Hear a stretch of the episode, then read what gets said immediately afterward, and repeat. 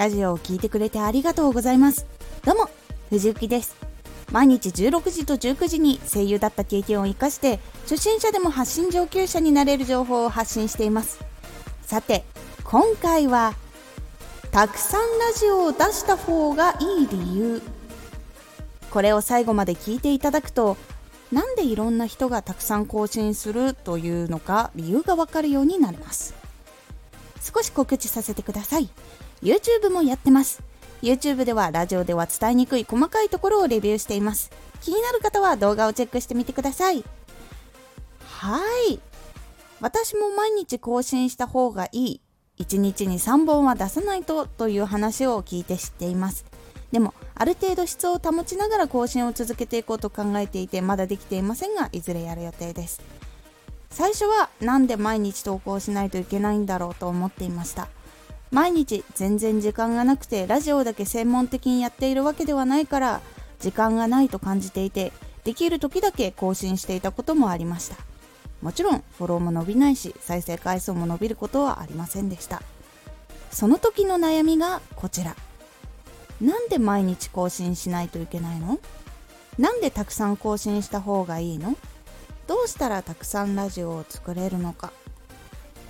この悩みを抱えた時にどのことを見返していけばいいのでしょうか。ポイントは3つ。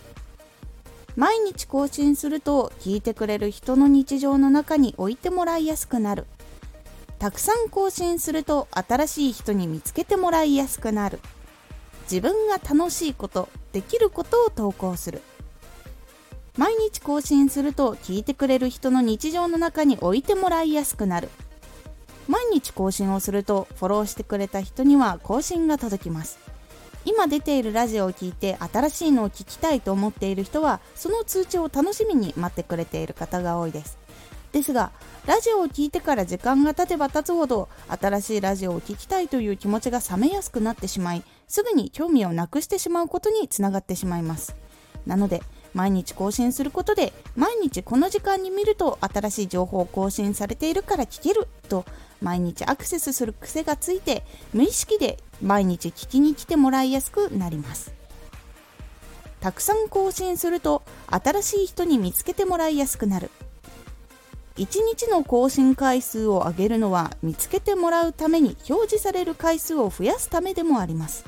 あとは検索キーワードがたくさん増えることにより検索でね多く来てもらえるようになります。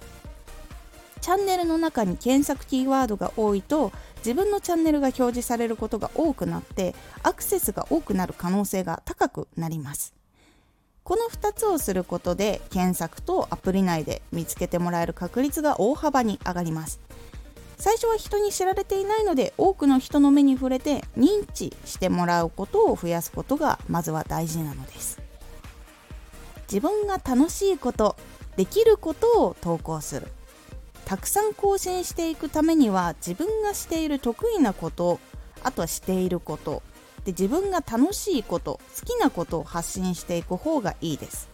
得意なことは今までどうやって努力してきたかや悩んだことなどいろいろ情報が溜まっていたりします。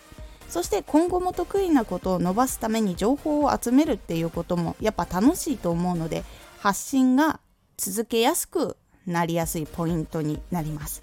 他にも楽しいことや好きなことはいつも情報を集めてしまうししてしまうことが多いので発信しやすい状況が続きやすい上に楽しいのでおすすめです。いかがだったでしょうか？たくさん更新した方がいい毎日更新した方がいいと理由はたくさんの人に見つけてもらうための効果があるからしていることなのです。なので見つけてもらいたい。あとはビジネスとしてやっている人は気にしてみるといいです。今回のおすすめラジオ。ラジオのヒントはラジオ以外にもある。ラジオを作っていく時にラジオの研究ももちろん大事ですがラジオ以外のブログなどにも作るヒントがあるというお話です。このラジオでは毎日16時と19時に声優だった経験を生かして初心者でも発信上級者になれる情報を発信していますのでフォローしてお待ちください。次回のラジオはよく聞かれる時間の探し方です。こちらは自分のラジオってどういう時に聞いてもらえるのか探すためのヒントをお伝えっていう感じになっておりますのでお楽しみに。Twitter もやってます。Twitter では活動している中で気がついたことや役に立ったことをお伝えしています。ぜひこちらもチェックしてみてね。私も最初は量産することは難しかったです。ですが自分の今までやってきたことや今やっていることについてたくさん調べたりするのでネタ切れをしにくくそして発信を続けられるようになっています。ぜひ自分のしんどくない方法を見つけるようにしてみましょう。今回の感想もお待ちしております。ではまた。